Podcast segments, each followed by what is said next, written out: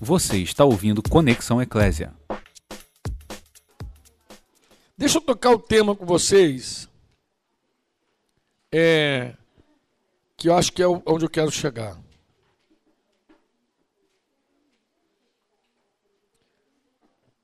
Como eu falei, Deus pode usar vários textos que está num contexto de Israel e falar conosco. Deus pode usar pessoas com seus dons para falar conosco.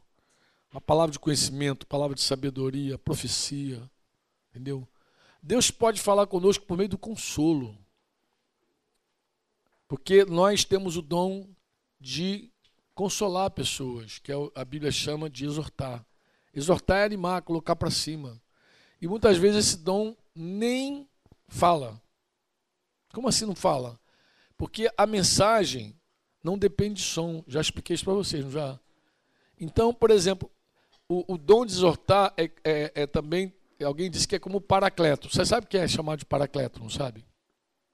Quem é o paracleto? Quem é o nosso paracleto? É o Espírito Santo. O nosso paracleto é o Espírito Santo. É aquele que se coloca à disposição junto conosco para nos ajudar. É um paracleto. Mas muitas vezes a mensagem chega conosco, a, nós, por meio de um paracleto, de alguém que se coloca do nosso lado para nos servir. Você está em casa, passando a dificuldade, coisa e tal, chegou um irmão lá. Às vezes o irmão não tem uma palavra, palavra assim dizer, ah, mas ele tá ali dizendo, pô, vim aqui te dar um abraço. Às vezes, um abraço. Você já provou um abraço ungido? Já? Que coisa linda. Você recebeu um abraço que quando você recebe, você percebe que Deus está te abraçando?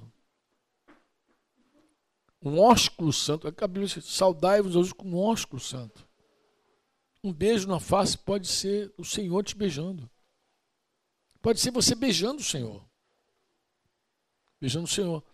Um dia eu estava orando com Deus, assim, orando, falando, eu lembro tão nitidamente, eu lembro o quarto onde eu estava. Muitos anos. E eu dizia para o Senhor assim, porque o Senhor entrou na casa de Simão leproso, e ele disse, poxa, eu entrei aqui e você nem me beijou.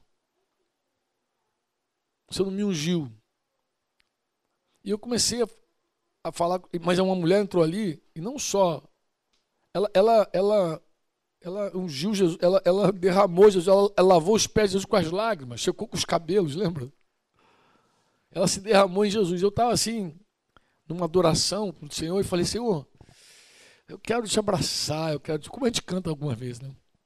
Quero te abraçar, te beijar e tal. Comecei a falar assim com o Senhor. E eu percebi que o Espírito Santo falou tão claramente comigo, mas você pode fazer isso. Eu, mas como que eu vou fazer isso? E aí o texto daquele dia do juízo veio integral para mim. Diz assim, ó, quando você fizer um dos meus pequeninos, é a mim que está fazendo.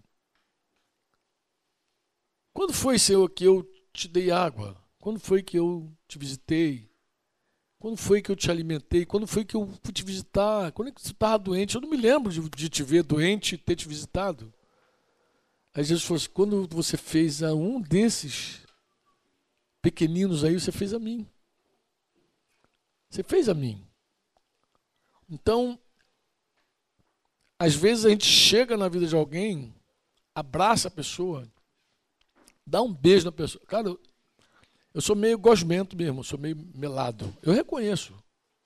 Mas eu não sou assim, eu não fui sempre assim. Eu não fui sempre assim. A primeira vez que eu ganhei um beijo de um homem, eu limpei o rosto. O cara beijou, fez assim. Limpei a cara. Cheguei para Denise e falei: Denise, mira aquele velhinho ali. Ela, ah, aquela, aquela Coca-Cola é Fanta, minha filha. O negócio está esquisito aquele cara.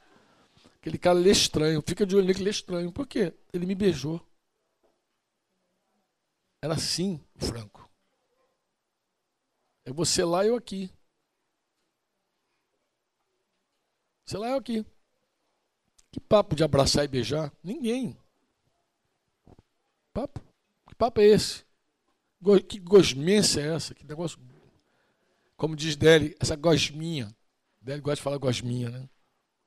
Gosminha da, no chimarrão aqui. Deixar uma gosminha. Dele que gosta. Então, essa, essa coisa melada, mesmo sendo carioca, eu não tinha isso. Não era de mim. Mas o velhinho, um senhorzinho já, toda vez que ele chegava lá, ele me abraçava e me beijava. Alguém ensinou ele a beijar.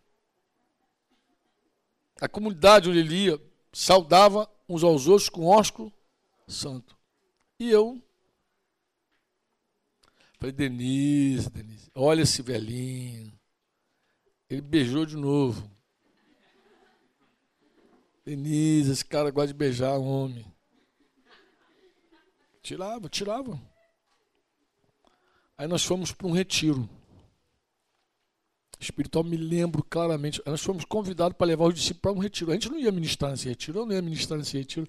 Eu só ia sentar ali e ficar com os irmãos, recebendo a ministração dos irmãos. Então, era um retiro de carnaval, aproveitei, vamos ficar lá e vamos ficar. E lá tinha uns irmãos de Minas Gerais. Tinha um irmão de Pato de Minas, Patos de Minas, lá, de Uberlândia. E esses caras estavam lá ministrando, engraçado. Esses caras, eles estavam ministrando sobre a vida de comunhão da igreja, porque até então a igreja para mim era um mistério. E aquele retiro foi inusitado. O cara começou a contar umas histórias assim que eu... era engraçado. Eu achava mineirinho, já... mineiro já fala engraçado, né? A pessoa falando, pregando, eu falei que cara engraçado, ria. E ele falava assim de coisas que eu nunca imaginei assim. Isso é tão sério. Por exemplo, tá... eu lembro nitidamente ele contando quando ele começou a viver a vida de igreja. Então, quando ele viveu a vida de igreja, porque tudo tem os extremos na vida da igreja, né? Tem hora que ele diz assim, tudo é comum, somos uma comunidade. Quando eu falei que era comunidade, o irmão pegou minha moto, levou, bateu me entregou toda quebrada. Minha moto toda quebrada. E nunca consertou. Somos, é nossa, tudo é nosso, Franco. Tudo é nosso. Eu fiquei com a conta, ele ficou com a viagem. Mas era tudo nosso. Assim era. O irmão queria ir fazer compra no mercado. Ele ia lá em casa pegar o carro. Não perguntava se, eu tinha. Ah, eu vim pegar teu carro que é nosso. Então tinha uns exageros assim, que aos pouquinhos foi ganhando equilíbrio, mas como isso foi importante, esses extremos? Porque tirou a gente de uma inércia, entendeu? A gente estava muito longe disso. Como a gente estava muito longe disso, Deus teve que usar algo para quebrar a gente e botar a gente num outro extremo.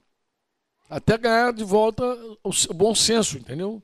Porque também eu lembro de tirar o carro da oficina, o irmão pegou, saiu com a família, bateu com o carro, devolveu o carro todo quebrado, nunca consertou também, até hoje.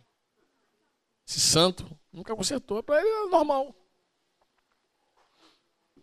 E para nós era normal também. Para nós era coisa linda, é a igreja. Mas como isso começou? Os caras começaram a contar, falar sobre a importância de. Olha como é que Deus começa a falar. Como é que Deus começa a falar na nossa vida? Como é que Deus começa a... Ele contou história. Ele começou a contar história do tipo. Ah, eu abri lá guarda-roupa.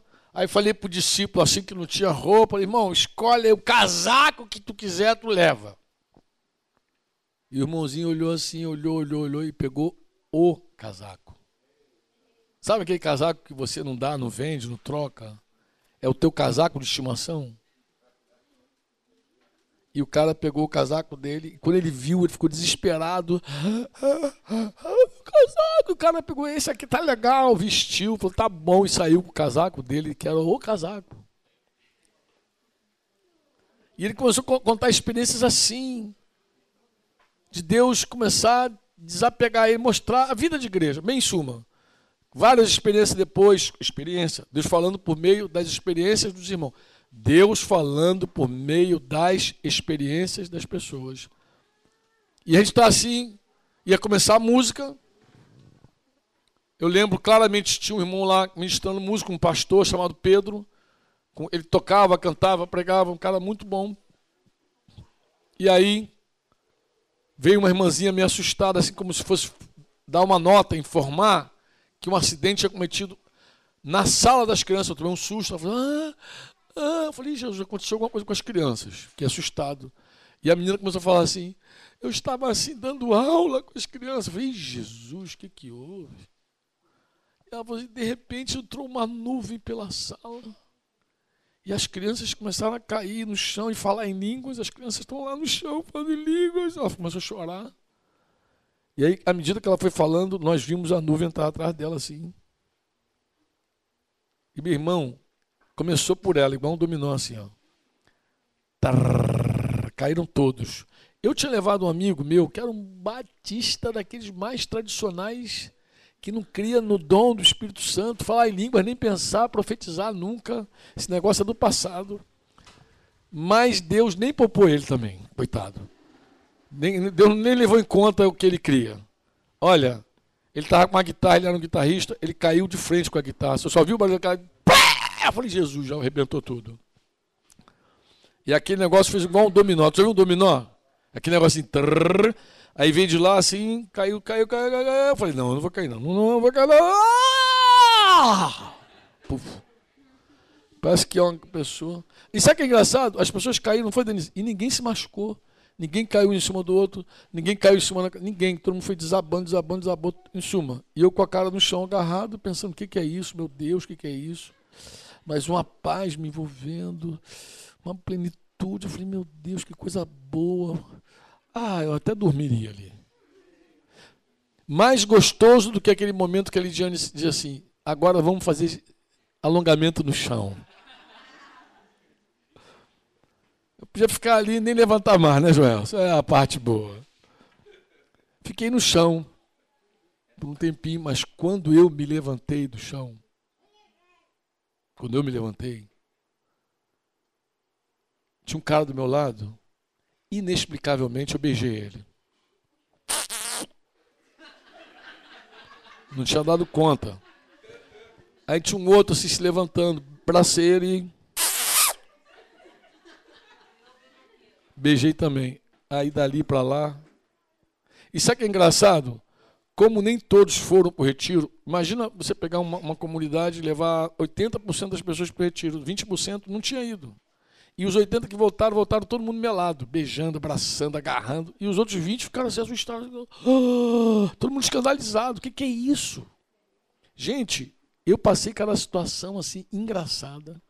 No quartel, eu tinha sido transferido lá para o grupo de apoio dos Afonso. Um dia a gente chegou, estava no corpo da guarda. Chegou, já começou aquele abraça, beija, abraça, beija. Um monte de homem fardado, marmanjo. E de repente o cara falou assim: Franco, Franco, Franco. O corpo da guarda. O corpo da guarda é aqueles caras que ficam com o fuzil na mão, esperando as autoridades entrar para fazer ombro arma, apresentar arma. Autoridade. Eles caras no corpo da guarda fazendo. E os caras do corpo da guarda assim, ó. E eu falei, ninguém beija mais ninguém, sai de fininho, vambora. A gente pagava cada mico. Eu lembro de estar num ônibus com o irmão, conversando, maior calor, um marmanjo, um homem até mais velho do que eu. Terminou, ele me abraçou, me beijou, beijei ele, meu amado, vai em paz, amadão. E lá de fora ele ficou assim para mim assim. Quando eu olhei para um lado, olhei para o outro, estava todo mundo.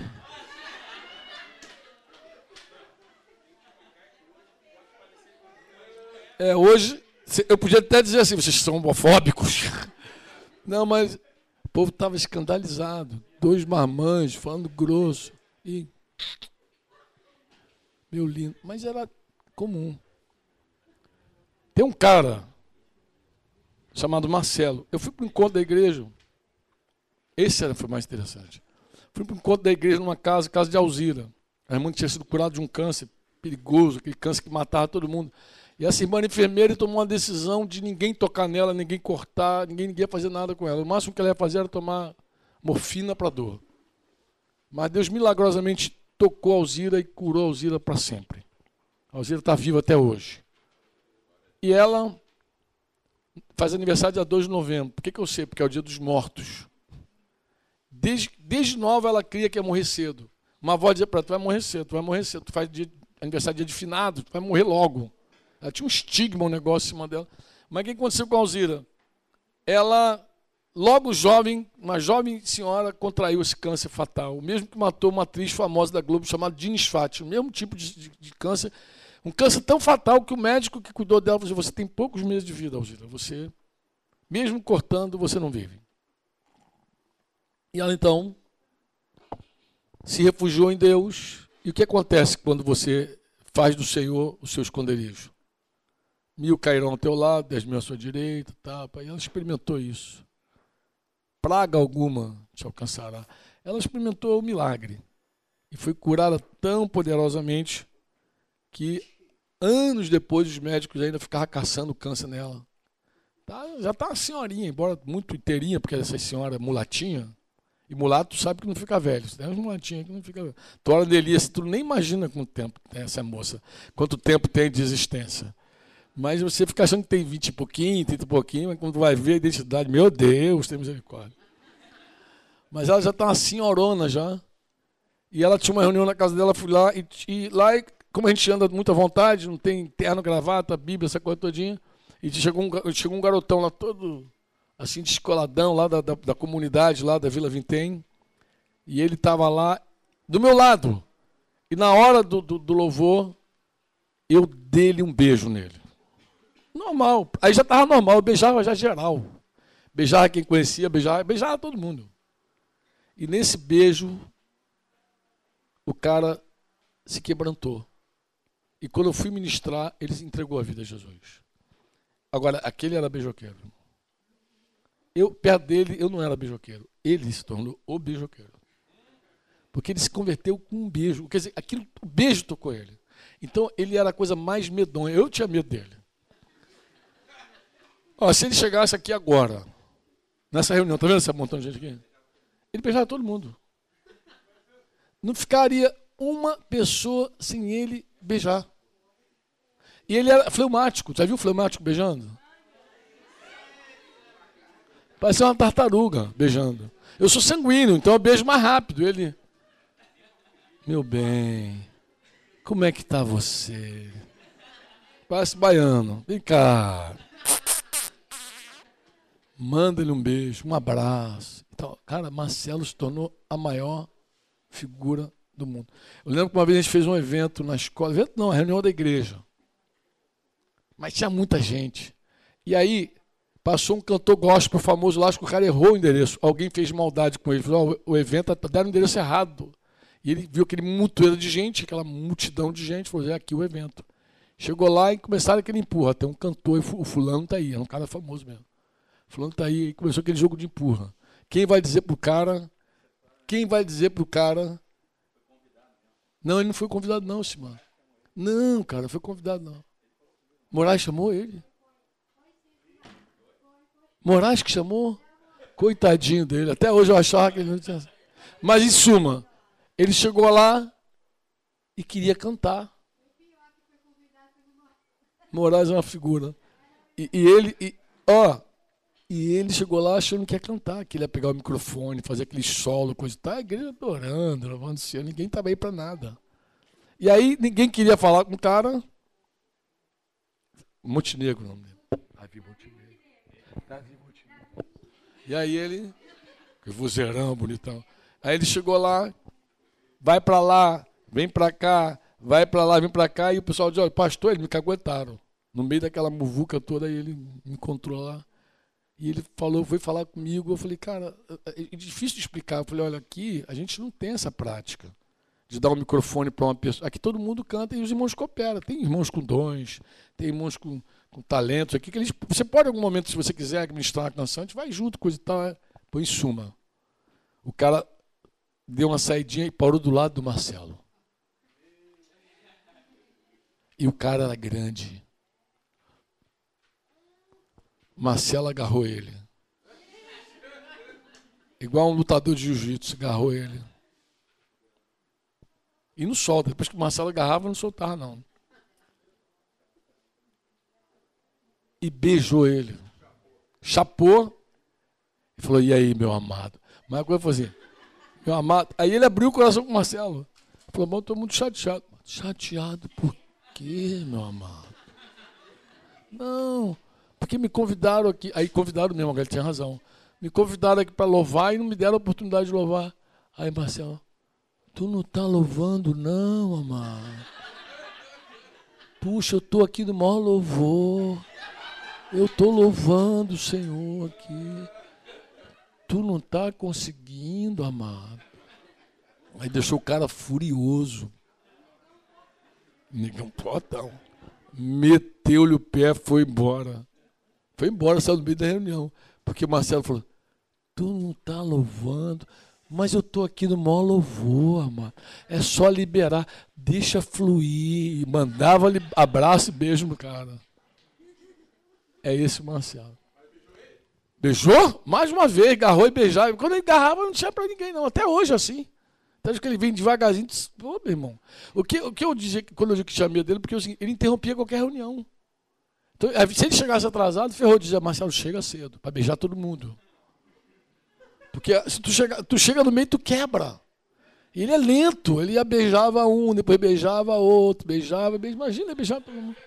Então chega cedo, Marcelo. Senão tu não beija todo mundo. Eu não queria quebrar o beijo dele. Eu só queria que ele não quebrasse com beijo outras coisas dele. Mas o que, que eu estou falando isso? Que é assim, muitas vezes Deus fala por meio de um beijo, de um abraço. Deus não precisa de som para falar. E a gente acaba ouvindo Deus num gesto, numa oferta. Uma oferta de qualquer coisa. Pode ser dinheiro, mas também pode ser falando por meio de um bem, de um frango, de um ovo, de uma bolsa de compras, uma bolsa de compras. Às vezes tu vai levar uma bolsa de compra para alguém e Deus fala com a pessoa. Mas como é que Deus falou? Falou. Às vezes tu não diz nada, ó, Jesus mandou trazer, toma. E vai embora.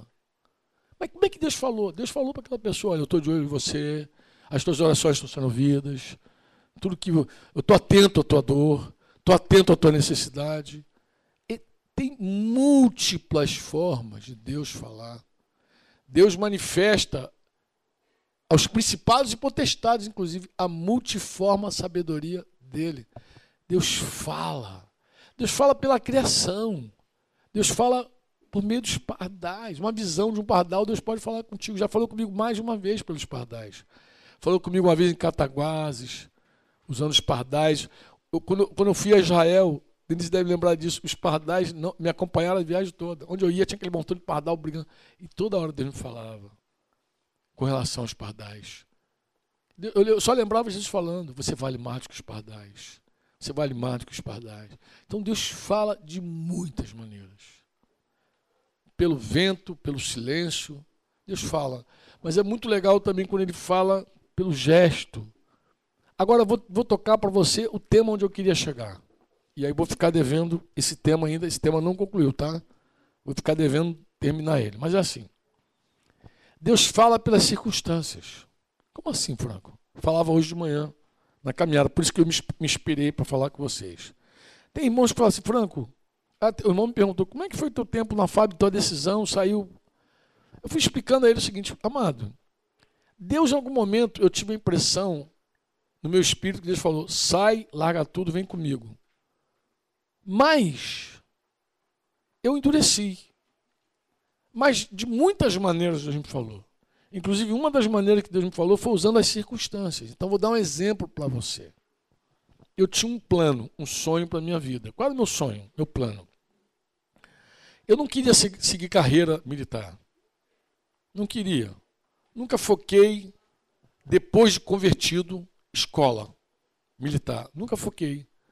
Meu plano era ser advogado, mas um advogado funcionário público que fosse um. Lá já existia um cargo na Força Aérea, né? Que o cara era um assessor jurídico do comando.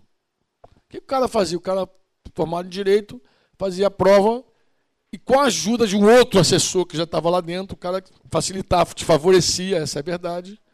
A, a, a, palavra dele tinha peso, porque era um cargo de confiança, então tinha o peso do outro assessor, e eu tinha um assessor comigo, Alf Ponzi Júnior. Um cara que já era assessor, e ele falou, Franco, você não precisa seguir carreira. Você termina direito, quando você terminar o seu curso de direito, você faz prova e deixa comigo. Eu te indico, eu sei quem é você, você já trabalha aqui, eu trabalho na área de investigação e justiça, Então eu já eu trabalhava com ele. Por quê? Porque ele entrava na hora de fundamentar todas as nossas ações juridicamente. Então, meu comandante, brigadeiro lá, precisava de um cara que sentasse com ele e dissesse: olha, isso aqui, esse caso aqui, esse caso é um crime, esse caso se baseia assim, assim que ele tem que andar, assim que ele tem que fazer, assim que ele tem que se mover. Por quê? Porque vocês sabem que tudo, todo processo tem que estar amparado na lei. Não sei se tem algum advogado aí, alguém estudando direito. Tem que estar amparado na lei, por quê? Porque senão o processo desmonta. Tem, tem quem está fazendo direito aqui? Tem alguém fazendo direito? Ah, não está ali? Ah, já é formada? Ih, cara, que coisa boa. Então, assim, você sabe, não sei se tua área é criminal, mas assim, você está desenvolvendo lá um processo qualquer. Se o cara quebrar algum esquema, Nathalie, toda aquela investigação vai para o lixo. Então a gente já tinha uma, uma conexão com ele. E eu falei, pô, o cara está aqui dentro, civil, no ar-condicionado, tranquilão, não podia botar farda, pode andar cabeludo, barbudo, largado. Tudo que eu queria. Ganhava mais que todo mundo, não tirava serviço armado, não precisava estar fardado no quartel. Eu falei, ah, essa é a vida que eu pedi a Deus. E eu falei, é por aqui que eu vou. Esse era o sonho, era o desejo. Só que, paralelo a isso, a obra de Deus me consumiu. Como? A comida de Jesus não é fazer a vontade dele realizar a obra? É ou não? E qual é a obra de Deus? que todos creiam. Perguntaram a Jesus quais são as obras de Deus para que a gente possa fazer. Jesus não respondeu, cara, quais são as obras. A obra era uma única. A obra de Deus é que todos creiam. A obra de Deus é que creiam naquele que por ele foi enviado. A obra de Deus é que crê em Jesus. Como a pessoa vai crer? Aí você tem que levar a mensagem para ela, você tem que ensinar, você tem que testemunhar. Só que estava acontecendo uma coisa na minha vida que estava acontecendo na minha vida? A obra estava aumentando. Ao invés de diminuir, aumentava. Ou seja, se eu estava cuidando de um numa semana, na outra semana eram dois, daqui a pouquinho mais três, daqui a pouquinho abriu uma porta, daqui a pouquinho eu tinha que viajar ali, daqui a pouquinho tinha que fazer. E comecei a fazer umas coisas assim de louco. O que é de louco? Eu saía do quartel às quatro e meia, cinco horas, ia para casa, fazia reunião de liderança, já tinha líder para cuidar, à noite, meia-noite, minha esposinha está ali, coitadinha. Várias vezes ela viu esse filme. Eu entrava no meu carro com alguns discípulos e viajava a noite inteira até a cidade de 500 quilômetros de distância. Chegava de manhã na cidade, dormia umas horinhas, uma, duas horas, botava o sono em dia, ministrava o dia inteiro, dormia de sábado para domingo, ministrava o domingo inteiro, domingo à noite, pegava o carro, saía com os discípulos de novo a noite inteira. De manhã estava indo para o quartel. Um dia, o meu chefe me chamou. Falou, Franco, está na hora de você decidir o que, que vai ser da tua vida. Você está dividido. Por quê? Porque a obra, ao invés de diminuir, aumentava. Preste atenção no que eu te falar. Será que Deus está me falando alguma coisa? Eu tenho um plano. Eu tenho um plano, pô. Meu plano é esse. Mas parece que Deus não está cooperando com o meu plano. Deus não está afim, não está nem aí para o meu plano.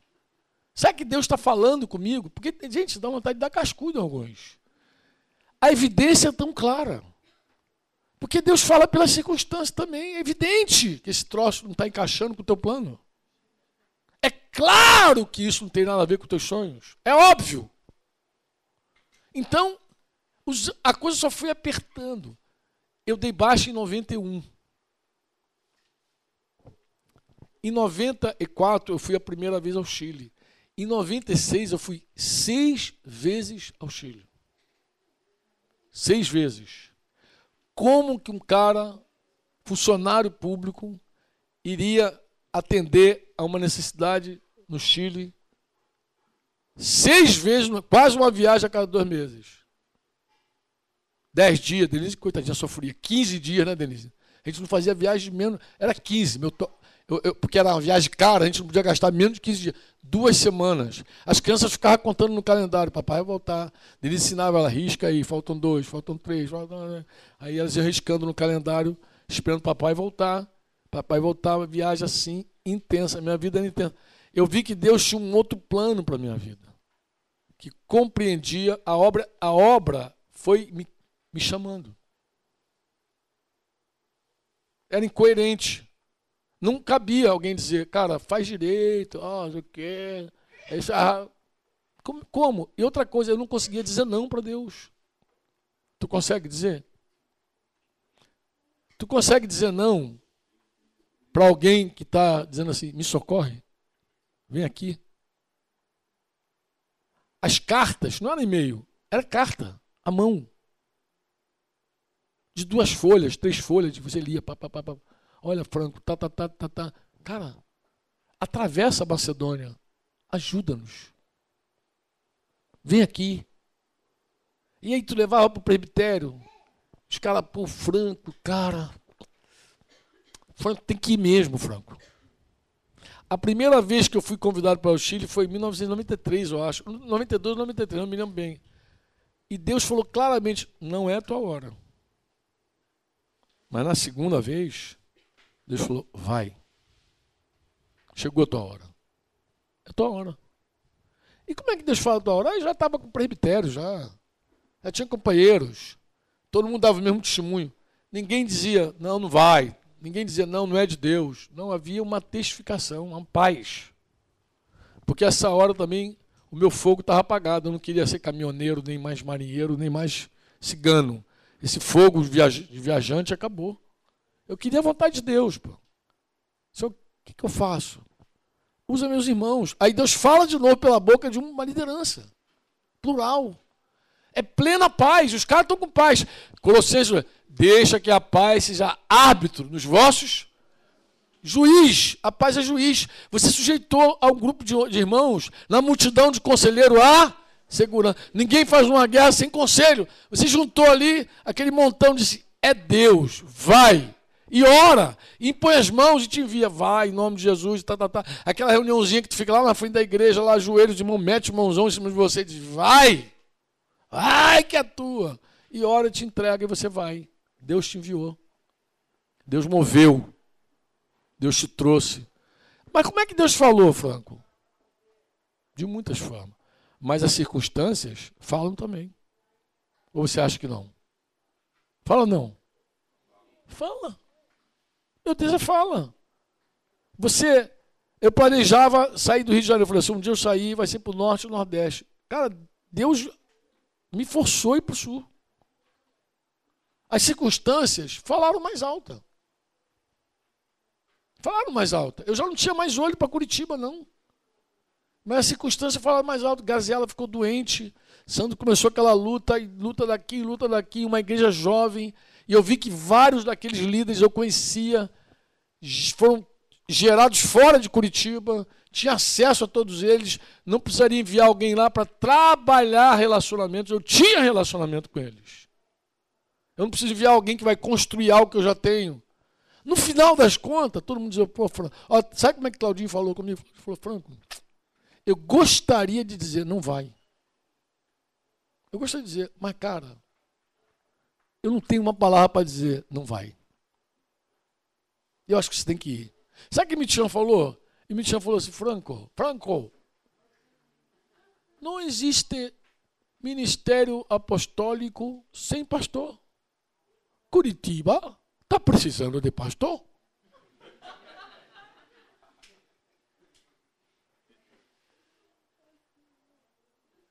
Uma luz que ele tem, uma compreensão. Ele não falou, assim diz o Senhor, Franco, vai para. Ele não falou isso, ele falou com coerência, com luz, com conhecimento do Senhor, um homem maduro. Eu podia duvidar que Deus estava falando? As evidências foram crescendo. Denise passando crise. Nessa hora, nossa filha, casada, engravida, Débora, mãe de Noah. Ai, meu Deus, você é avô, você é avó, meu Deus. Nunca pensei que ia dormir com a vovó, estou dormindo com a vovó hoje. Brinquei assim com Denise naquele dia. Falei, Denise, nunca pensei que fosse dormir com a avó, estou dormindo contigo. Mas assim, daqui a pouquinho nossa nora ficou grávida.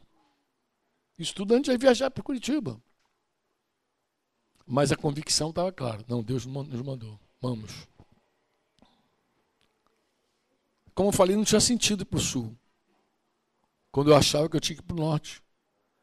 Mas quem me levou para o sul, como Deus falou, pela circunstância. Ah, Deus me deu sonho também. Eu tenho pelo menos uns três sonhos. Um dia eu acordei com uma voz falando comigo. Jesus salve em Curitiba. Jesus salve em Curitiba. Jesus salve em Curitiba. Isso aí, eu estava no Chile. Deus me acordou com essa voz. Estranho, o que, que, é isso? Eu já estava lá com o Mara. Né? Então, as circunstâncias na tua vida, fala. Porque às vezes tu fica procurando assim, um sinal. Aí eu preciso de um anjo que bata. O anjo não vai bater na tua cabeça, sua santa. O anjo não vai gritar no teu ouvido. Por quê? Porque é, tão coerente. É, se uma pessoa sensata olhar para a tua vida, ela vai dizer 2 mais 2 é igual a 4. Olha como é que está a tua vida. Olha, como é que, olha o que Deus está produzindo na tua vida. Olha as portas que Ele está abrindo para você. Porque, claro, tem coisa que vai pesar mesmo. Entre a obra de Deus, que Deus está te dando para fazer, e um sonho pessoal teu, quem que tem mais peso? Não ouvi.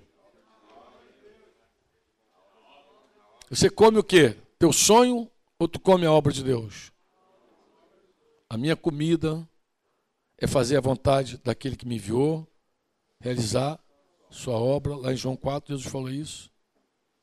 Diga comigo, a minha comida é fazer a vontade do meu Pai e realizar sua obra. Se eu estiver entre entre um sonho meu e entre esse sonho de Deus, qual é a escolha que eu faço? Eu sei que o mundo vai dizer que você tem que alcançar teus sonhos, viver por teus sonhos. Mas eu já escolhi a vontade de Deus, você também. Você já escolheu a vontade de Deus. Não é algo que você tem que escolher de novo. Você já fez isso, escolha. No dia que você falou, Jesus é o meu Senhor, você está dizendo, a partir de hoje, quem me guia é Ele. Eu não tenho mais luta sobre saber se eu vou ou não vou fazer a vontade de Deus. Eu já estou todo comprometido até o último fio de cabelo. Porque o pouquinho que eu tenho com Ele. Qual é a minha dúvida? Minha dúvida às vezes é descobrir essa vontade. Que Ele vai falando de várias maneiras. Vai falando o plano dele, o projeto dele, ele vai dizendo, ele vai amadurecendo isso e eu vou. Eu quero saber o que Deus quer. E à medida que eu sei o que Ele quer, eu faço, vou me entregando, e você também. Você não é diferente de mim. Não é diferente. Se tiver entre tu, o teu sonho e o que Deus quer, Deus já ganhou. Não fica aí, não sei, é meu sonho, não posso jogar meu sonho fora. Você não se converteu ainda. Você não se converteu se o teu sonho tem mais peso que o que Deus quer. Você não se converteu, você precisa se converter, de verdade. Deus precisa ser o teu Senhor. Teu, teu, teu Senhor, pô. Um dia o irmão falou assim, não, mas não precisa ser exclusivo também, né, Franco? Engraçado que esse irmão é empresário. Eu falei, sabe que é engraçado, amado? Você é empresário, você vende franquia, e tudo teu você exige consagração total. Eu não conheço um cara que trabalha contigo que não seja consagrado ao teu trabalho. Por que, que tu acha que com Deus é diferente? Tu acha que Deus não exige consagração total? Eu vou dizer como é que Paulo lida com isso. Pode dizer assim: o soldado alistado nesse exército não se envolve com as coisas desse mundo. O atleta que carou a corrida deve correr segundo as regras. E o lavrador que planta deve ser o primeiro a colher os frutos. Se beneficia dos frutos. Ele mesmo. Colheu, plantou, colheu. Por que, que você acha que só você precisa de gente consagrada?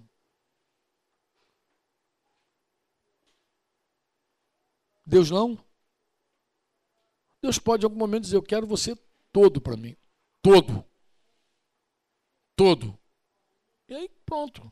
Agora, como é que Deus vai falar isso contigo? Eu não sei como é que Deus vai falar contigo. Mas Ele vai falar contigo. Se é esse o caso, você não tem que ficar ansioso. Senhor, fala comigo, abre o céu. Mas também não pode ser mosca morta. Uma mosca, o troço está lá evidente na tua cara e você não sei o que eu faço, sei se sou advogado, não sei o que. Meu Deus, o troço está aqui na tua lata. Olha, olha Deus clamando, olha a obra te clamando, te puxando, pô. Olha como Deus fala, olha como Deus te dá as coisas. Olha como Deus te comunica, olha como Deus te envolve, olha como Deus te atrai. Olha. Porque tem hora que fica claro, não tem como você duvidar e, e decidir, pô. E outra coisa, às vezes você vai suave naquilo ali. Suave, que eu digo suave mesmo, porque olha, eu me converti, eu me converti em 84. Eu dei baixa em 91. Então, eu, anos depois, eu, eu, vi que eu estava envolvido com aquilo. E outra coisa, eu não, eu não conseguia desviar da obra. Eu desviei da obra quando me rebelei contra Deus em 1989. Um dia eu fechei o coração completamente para obedecer a Deus. Eu falei, não, esse assunto não, senhor, vamos falar de novo sobre isso não. Quando ele falou, sai, vem comigo de novo, não, chega. Eu tenho mulher para cuidar, filha para cuidar, minha mulher está grávida, segundo filho, então não vou. Mas por trás disso tinha um orgulho muito forte. Qual era o orgulho? Primeiro orgulho, eu não queria viver como Jesus. Como assim? Jesus trabalhou como marceneiro, carpinteiro até 30 anos. Depois ele largou tudo. Quem sustentava o ministério de Jesus? Algumas mulheres. Eu achava aquilo ali uma vergonha muito grande. Então eu não queria ser como Jesus. Eu não queria depender da oferta de alguém. Era humilhante aquilo ali. Humilhante, pô. Como é que alguém vai me ajudar a viver? E quando Deus usa uma pessoa pobre para te, te ajudar? Aí você tem vontade de morrer. Tu olha a pessoa com menos recursos que você querendo repartir o que ela tem contigo. Igual aquela viúva com Elias, lembra? Elias foi lá comer a comidinha da viúva. Aquilo eu jamais faria. Jamais, naquele tempo, jamais. Como? Eu comer a comida da viúva? Ah! Nem pensar. E Jesus falou assim, vai. Elias não foi lá por causa dele. Elias estava comendo carne, gente. O corvo trazia carne para ele. Elias foi lá por causa da viúva. Jesus falou, Jesus conta a história dessa viúva. Jesus fala, lembra? Havia quantas viúvas em Israel na época da fome? E o profeta, quando quis salvar, atender, ele foi fora de Israel. Foi fora. Não tem fé em Israel. Ah, mas tinha uma, uma mulher com fé fora de Israel. Era isso que Jesus estava batendo que Israel mesmo, o povo da promessa não cria. E qual era a fé que a mulher tinha que ter? Qual era a fé, amado, que ela tinha que ter? Todo mundo morrendo de fome. Ela já tinha concluído que ia morrer também, ela e o filho. Tinha uma última porção de comida, uma última porção. E o cara marmanjo, com cara de 7-1, chegou lá e falou com ela: Olha é o seguinte, você não vai comer antes de me alimentar faz comida para mim. E ele não estava lá por causa dele. Ele estava por causa dela. Ela ia morrer de fome se ele não fosse lá comer a comida dela. Coisa doida isso, né? Que coisa bizonha isso aí. Absurdo. Abcego e abmudo. Tudo junto. Falei, meu Deus, que coisa absurda isso aí. Eu não queria, eu tinha orgulho. Então, os sonhos de Deus, os planos de Deus não casavam muito com meus sonhos por causa do meu orgulho. Do que eu tinha planejado para minha vida era outra coisa. E eu queria seguir servindo a Deus e a igreja. Não é que eu estava rebelado contra isso, não. Eu só não queria o plano de Deus para mim. Porque no plano de Deus, eu tinha que ser um, um dependente de Deus. Da misericórdia dele, da graça dele, da provisão dele. E quando eu dei baixa? sem nenhuma promessa de nada. Como é que eu paguei minhas contas naquele mês? Como é que fez? Eu, eu não dei baixa em proposta da igreja, vim para cá que a gente vai te dar um salário, não tinha proposta de nada. Eu queria seguir servindo, é, Deus vai fazer o jeito dele. Foi muito engraçado. Um dia eu estava assim, falei, meu Deus, as contas vão vencer. Ia vencer, não tinha vencido não, porque Deus não é Jeová, girei, Deus proverá, não. É Deus já proveu. Deus sempre provê antes. Mas eu lembro que eu estava no maior sufoco, assim, pensando com Deus. Lembra que Deus falou comigo, é meu, somente meu, todo o trabalho? Lembra que ele escreveu na parede? Foi justamente nesse tempo aí, nesse desespero total da minha vida. E o teu trabalho é? Eu tinha ajudado uma enfermeira, assim, a Alzira, lembra da Alzira, que foi curada de câncer? Ela evangelizou uma outra enfermeira e a mulher pegou um demônio dentro de casa. E o demônio queria levar a mulher para jogar embaixo da estrada, matar a mulher. Então fecharam a casa inteira para prender o demônio lá dentro. E não conseguiam tirar o demônio. Então ela pediu o filho para fazer, vai lá, pega a bicicleta, vai lá, chama o Franco, vai, chama o Franco. Eu já estava na obra. Era um dia comum. E o cara chegou lá desesperado, Franco, Franco, Franco, o que, que é? Tem um demônio lá em casa lá querendo matar uma mulher. Eu falei, cara, um demônio querendo matar uma mulher. Aí ele explicou, depois no caminho subi na minha bicicleta também, vamos lá, vamos de bicicleta, né? Quando eu cheguei no portão, casa toda fechada, eu ouvi aquele grito assim, Franco! Nem adianta vir! Não adianta você vir aqui! Eu falei, aí o cara falou assim, cara, Franco, ela sabe teu nome. Eu falei, o demônio sabe tudo, cara.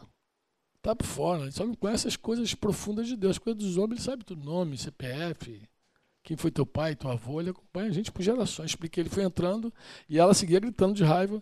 Mas eu entrei lá e aí, em nome de Jesus, o demônio saiu.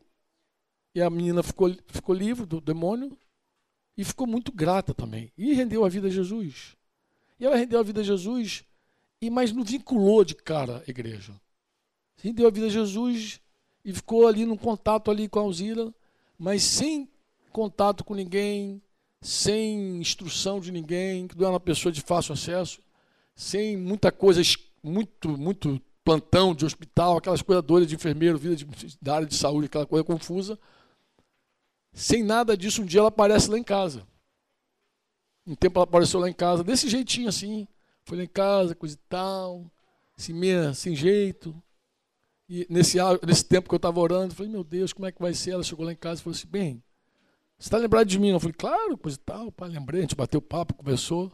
E ela falou assim, então, eu desde aquele dia que eu entreguei minha vida a Jesus, coisa e tal, eu creio que Deus falou comigo para separar um dinheirinho. Todo mês eu tenho separado aqui um valor. Eu tenho no meu banco tanto guardado que eu sei que não pertence a mim, é de Deus. Olha só que doideira. Ninguém explicou nada àquela mulher. Ninguém. Eu digo, mano. Mas eu creio que Deus mandou fazer isso. Agora eu estava lá falando com Deus, eu creio que Deus me falou uma coisa. Foi o que Deus falou. Deus quer que eu entregue esse dinheiro todo para você. Eu podia dizer, não é Deus. Era humilhante. Mas eu não podia dizer, não é Deus. Eu estava orando, esperando Deus fazer. E a mulher chegou lá, passou um cheque do Banco do Brasil, até me lembro até hoje, um checão do Banco do Brasil, tuc, tuc, tuc, tuc, olhei, era tudo que eu precisava, mais alguma coisa. Falei, está resolvido, esse mês já foi. Andar com Deus é depender de Deus todo dia. Engraçado, o tempo que eu estava na FAB, eu já passei dureza. Desertão. Pode perguntar Denise. Agora, Denise, eu não me lembro do tempo que a gente está na obra ter passado alguma dureza, algum deserto assim, material. Não me lembro. Tu lembra? Não. Todo o nosso deserto foi o tempo que a gente tinha de onde tirar. Depois, nunca mais. Sabe que é nunca mais? Nunca mais. E Deus fala por meio de um cheque. Tu crê que fala ou não fala? Fala. Você ouve Deus. Mas Deus também fala quando as circunstâncias te forçam a fazer outra coisa. Deus vai falando contigo. Deus vai comunicando. Deus vai quebrantando. Então Deus fala de muitas e muitas e muitas maneiras. Você diz amém ou não? Eu vou dar uma pausa para você. Não, Quanto tempo tem aqui? Deixa eu dar uma olhadinha aqui. Deixa eu falar. É, me, dá, mais cinco minutinhos só para dizer o seguinte. Ao, ao, longo dessa vida, eu ouço muitos irmãos que ouvem Deus, e quase todo dia, em várias situações. E quando eu falo que as circunstâncias falam, deixa eu enriquecer com essa conversa aqui. Isa de Assis é uma pessoa famosa nessa cidade, vocês sabem disso, né? Ela é famosa, assim como queridinha, ela faz o programa Tamo Juntos já, fazia antes da Aline. Mas é uma pessoa muito que até hoje lembro da Isa. Todo lugar que eu vou, aquela moça, a Isa. A gente entrou agora na rádio lá e quem foi com a gente foi a menina que a Rose também foi. Quando ela entrou, o cara achou que era a Isa. Ô Isa, falou, ela falou assim, não, sou a Rose, tá aqui de cara no...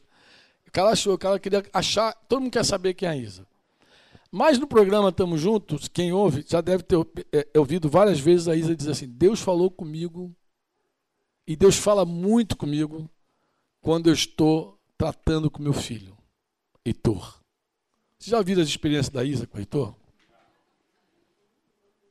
Como é que Deus pode usar circunstâncias? Oi? As tirinhas do Heitor. Tem, né? As tirinhas do Heitor. Ela é mãe. Deitou o primeirão dela. Garoto fora da curva, inteligente pra caramba. E falante, assim, que fala um monte de coisa, mas o garoto, a vida do garoto fala com ela. A maneira, as coisas que ele fala, fala com ela. Ela ouve Deus por meio do Heitor em várias situações da vida. E quem vive em família, se tiver sensível, em algum momento, algum episódio pode saltar assim, puf, e Deus falar. Falar te confrontando, falar, falar de várias maneiras contigo, de várias formas. E eu me lembro de várias situações, mas várias situações que, diretor, mas uma delas eu vou deixar registrada aqui, que acho que tem tudo a ver. Ela foi dar uma bronca no Heitor por alguma razão, né? Para variar, ele estava aprontando alguma. E ele falou assim para ela: Mas mãe, eu te amo. Ela, tu amas, tu me amasse, tu me obedeceria, tu ia me obedecer. Quando ela terminou de falar, o texto saltou. Aquele que tem os meus mandamentos e os guarda, esse é o que me ama. E para completar, falou é o que eu falo contigo, Isa. Se você me amasse, você me obedeceria. Oi? Daí para lá, meu irmão. As tirinhas do Heitor é daí para lá. É só pancadaria. Só pancadaria. Soco na boca do estômago, sai. Como Deus fala. Em situações. Mas Deus fala na doença dos teus filhos. Deus fala na, na travessura dos teus filhos. Deus tá, eu lembro de, de, um, de um queridão meu que o filho nasceu surdo. O, o Cláudio. E ele falou, Franco, quando. E o filho dele nasceu surdo e doente do coração. Ele disse que quando o filho dele nasceu surdo e doente do coração, Deus falou com ele: assim é você, essa é a tua semente. Por quê? Porque ele se recusou a ouvir Deus sobre a obra. Deus chamou Cláudio, no primeiro momento ele atendeu, depois meteu o pé. Foi correr atrás de ganhar dinheiro. Nessa de ganhar dinheiro, se ele fica grávida, nasce o Rafael. Quando nasce o Rafael, é, foi igual o nascimento de Enos. Lembra do nascimento de Enos? Gênesis, logo no início, fala de um homem chamado Enos. E diz que quando Enos nasceu, todos começaram a buscar Deus. Engraçado, né? Enos significa mortal, homem. Ele é homem. Parece que a ideia de Enos era aqui dizer o homem, ele é homem, ele é pó. É mortal. E as pessoas despertaram, não, tem um Deus no céu. E ele falou assim, Franco, Deus falou comigo assim, essa é a tua semente. E a tua semente é igual a você. Doente do coração e surdo. Assim é você. Doente do coração e surdo. E aquele marcou para sempre. Eu conheci Claudinho numa cozinha de retiro, cozinhando, porque cozinha até hoje bem para caramba, Claudinho, da Nó em Pingo Jeter. Ele não gosta que eu diga que ele é do Maná, não, mas ele está naquele time do Maná. E eu lembro que eu conheci Claudinho assim, eu entrei, já estava pastoreando, entrei, Cláudio na cozinha, cozinhando, coisa e tal, me aproximei, houve aquele link. Falei, quem é esse cara? Tal, começamos a conversar nos intervalos, a história dele começou a me tocar. Deus começou a produzir aquele link entre nós, aquela unidade, foi dele. Depois daqui a pouquinho ir lá para casa e tal. E quando ele me contou essa história, me tocou. Eu sabia que era Deus. Eu não tive dúvida que era Deus. Eu sabia que Deus queria me usar na vida do Cláudio para mais uma vez trazê-lo para a obra. E foi assim que eu entrei na vida dele. Eu entrei na vida dele e com o passar do tempo ele já estava pastoreando, presbítero e na obra. Saiu daquela situação que ele estava, trabalhava num lugar chamado Recouro, lembra? Lá onde eu fiz aqueles gols no teu time. Tá gravado, irmão. Pega o vídeo ali que eu te mostro. Claudinho te batendo, um caindo, mordendo o outro. Pega a bola, se mata assim, tufo. Jaime no gol, a bola passa. Nem... Jaime faz assim, ó. E era um bom goleiro, mas ele nem viu onde a bola entrou. Quantos anos tem isso assim, mano? Só Jesus sabe. Ih, muito tempo. Para eu fazer esses gols bonitos assim, tinha que ter muito tempo, né? Mas assim, ele trabalhava nessa empresa. E ali houve conexão, voltou. Então Deus vai falando de várias formas conosco. Para concluir, vou usar uma frase de C.S. Lewis. Não é um texto bíblico. C.S. Lewis disse assim: o sofrimento, diga comigo, o sofrimento é o megafone de Deus. O que é o megafone? É um amplificador de, de som, de voz. Ei, você aí! Ele diz que o sofrimento é o megafone de Deus. Eu, quando ouvi essa frase a primeira vez, eu concordei de cara. De cara nele, entendi. E falei assim: Deus fala. Fala ou não fala? Quem crê que Deus fala? Então, não é uma frase de C.S. Lewis, agora uma frase de Sérgio Franco, mas inspirado em C.S. Lewis. Diga, Deus fala. Se precisar falar mais alto, vai doer. Deus fala. Mas se ele tiver que aumentar o tom de voz, se ele tiver que usar o megafone, ó, oh, vai doer. Quando Deus amplifica a voz dele, é porque está muito surdinho, muito carnalzinho e vai doer. Eu, quando ouvi essa frase, eu juntei essa frase com toda a minha história de vida e falei: Meu Deus, é verdadeiro que o Senhor, que eu aprenda a ouvir Deus no sussurro. Imediatamente. Que eu obedeça ao meu Pai totalmente, imediatamente. Eu não quero esperar Deus falar mais alto. Porque quando ele fala mais alto, dói. E aí você vai aprender que é uma burrice não ouvir Deus. Quer dizer, além de ser maravilhoso ouvir Deus, é uma burrice não ouvir. Amém? Esse assunto a gente pode seguir com ele? O que vocês acham? Porque eu não esgotei ele não, tá bom? Tá de boa? Vamos orar então? Vamos orar. Ah, eu espero também que Deus tenha falado muito contigo. Eu espero de verdade, eu espero que Deus tenha respondido algumas questões do teu coração. Porque eu creio que o Senhor me deu essa palavra para hoje. Deus quer que eu fale esse assunto hoje, que eu falasse e, que, e registrasse, Yuri. Eu creio que essa palavra vai abençoar outros em outros lugares. Mas ela não terminou ainda não. Ela tem um, ela tem um desdobramento, essa palavra. Tá bom? Eu quero mostrar algumas coisas práticas sobre ouvir Deus, ouvir o diabo. Eu quero entrar aí. De como, como foi que o diabo encheu o coração de dois discípulos, Ananias e Safira. Como é que foi que o rei Davi fez um censo inspirado por Satanás?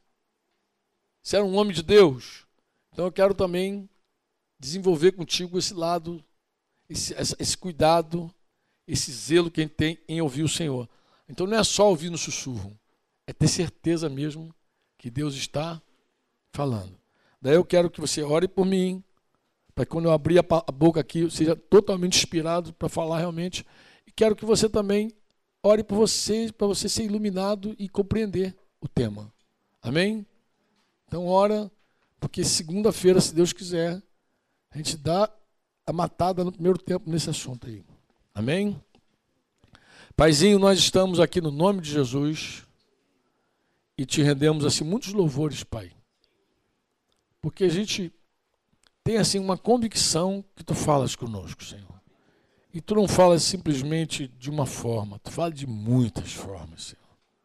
De muitas maneiras tu falas conosco. E Pai, eu junto com meus irmãos aqui, a gente é muito feliz, Senhor, A gente se, vê bem-aventurado mesmo, bem-aventurados por ouvir tua voz. E nós queremos fazer um pedido nesse dia, Pai. Nos dê sensibilidade. Nos dê assim, um ouvido acurado para identificar a tua voz, ouvir e nos dê um coração obediente. Queremos não só ouvir, mas a gente precisa crer e obedecer no que tu estás falando. A gente quer que a fé reine em nós. Nós, nós, nós precisamos, Pai, mais do que querer, Pai. Não é querer, Senhor. Nós necessitamos crer em toda a tua palavra. A gente te confessa que em vários momentos a gente ouve a tua palavra, mas não crê. A gente precisa dessa fé genuína. A gente precisa crer em tudo que Jesus falou, em toda a verdade e todo mandamento, todo ensino que está aqui nas Escrituras Sagradas, Senhor. A gente precisa crer. Mas também a gente precisa obedecer os teus mandamentos, todos. E queremos ser ensinados sobre os teus mandamentos. Ajuda-nos, Senhor. Nos dê graça para isso. Inspira, inspira-nos para falar, ilumina-nos para ouvir.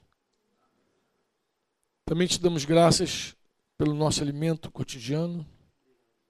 Obrigado pelas mãos que fizeram, por esses irmãos que estão aí, Pai, se entregando nessa tarefa. Pai, muito obrigado, Pai. Na verdade, obrigado por cada um que coopera nessa missão, mas especialmente por esses irmãos que cuidam da comida, Pai. Obrigado também, Pai, por aqueles irmãos que enviaram ofertas sem nunca ter colocado o pé aqui, Senhor. Gente que possibilita com o seu trabalho, o seu recurso, alguns irmãos viverem aqui e, e a gente poder também desfrutar desse momento, Senhor. E obrigado porque por esses irmãos que doaram o suficiente para a gente construir essa casa, para a gente construir essa casa, outras instalações e comprar essa terra, Senhor. Obrigado pelo recurso que chega, pelos irmãos que dedicam dinheiro para restaurar essas escolas e para abrir portas, Senhor, para a gente. Pai, já te louvo, Senhor. Eu quero te agradecer pelo recurso que tu vai enviar para a gente, para a gente manter pessoas cumprindo o teu chamado, Pai. Várias áreas, em vários segmentos, Senhor. Pai, nos dê estratégia clara de como a gente pode te servir. Em nome de Jesus, Pai. Em nome do Senhor Jesus Cristo. Você pode dizer amém? Este foi mais um programa do Conexão Eclésia.